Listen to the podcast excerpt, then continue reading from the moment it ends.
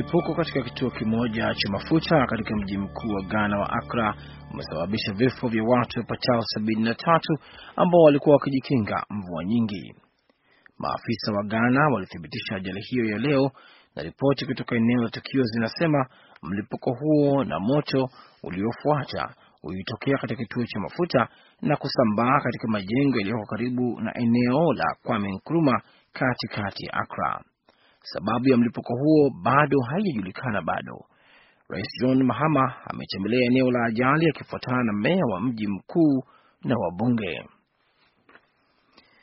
Mahakama moja ya rufaa ya Misri imeamua kwamba ni lazima kusikiliza tena kesi dhidi ya rais wa zamani wa nchi hiyo Hosni Mubarak kuhusiana na mashtaka ya mauaji ya waandamanaji wakati wa uasi wa wananchi wa mwaka elfu mbili na kumi na moja uliomwondoa madarakani. Mahakama hiyo hii leo ilikubali rufaa ya waendesha mashtaka dhidi ya uamuzi wa awali uliotupilia mbali mashtaka ya mauaji dhidi ya rais huyo wa kiimla wa zamani. Jaji amesema kesi hiyo ya pili itaanza kusikilizwa Novemba tano. Mubarak mwenye umri wa miaka 87 ambaye aliongoza Misri kwa miaka 29 amekuwa jela tangu mwaka 2011. Tangu wakati huo amekuwa na kesi kadhaa zilizokuwa na utata. Rais wa Ukraine Petro Poroshenko ameonya kuwa kuna wanajeshi elfu tisa wa Rusia katika eneo linalodhibitiwa na waasi mashariki mwa Ukraine na kuonya kwamba nchi hiyo lazima iwe katika hali ya tahadhari kwa uwezekano wa kutokea shambulizi kubwa. Bwana Poroshenko alitoa matamshi hayo bungeni hii leo akisema kwamba kuna kitisho kikubwa kipya cha mashambulizi makubwa. Aliongea siku moja baada ya mapigano kulipuka nje ya ngome kuu ya wanaotaka kujitenga mashariki mwa Ukraine.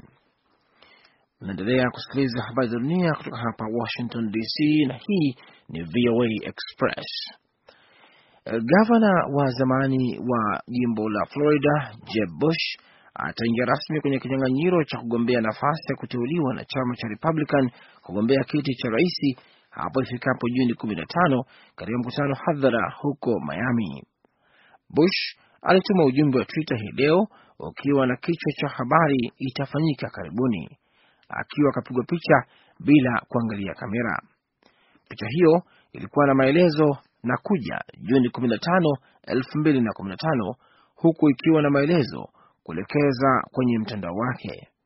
Jeb mwenye umri wa miaka 62 ni kijana na kaka wa marais wawili wa zamani George H.W. Bush na George W. Bush. Hong Kong inaadhimisha miaka 26 hii leo tangu ukandamizaji mkubwa kutokea katika uwanja wa Tiananmen mwaka 1989 kwa ibada ya kuwasha mishumaa kuwakumbuka waliouawa na kujeruhiwa. Maelfu ya watu wanatarajiwa kukusanyika kwenye uwanja wa Victoria kwa mkutano hadhara, ambapo mwaka huu unafanyika siku chache kabla ya kura muhimu kuamua siku zijazo za kisiasa za jiji hilo. Mpango wa uchaguzi huo ulioidhinishwa na serikali ya China ulipitishwa na bunge la Hong Kong na utafanyika Juni 17, lakini wanaharakati wanaotetea demokrasia wanadai kuwa huo ni uchaguzi usio na maana. Na waokozi huko katikati ya China wamepata dazeni ya miili kutoka meli ya abiria iliyozama mto Yangtze, huku matumaini ya kupata miili zaidi yakipungua. Shirika la habari la Shinua limesema leo kwamba miili 39 zaidi ilipatikana baada ya maafisa kukata sehemu ya juu ya meli na kufikisha idadi ya vifo kuwa 65. Watu 14 pekee ndio wameokolewa tangu meli hiyo ilipozama kutokana na hali mbaya ya hewa Jumatatu jioni.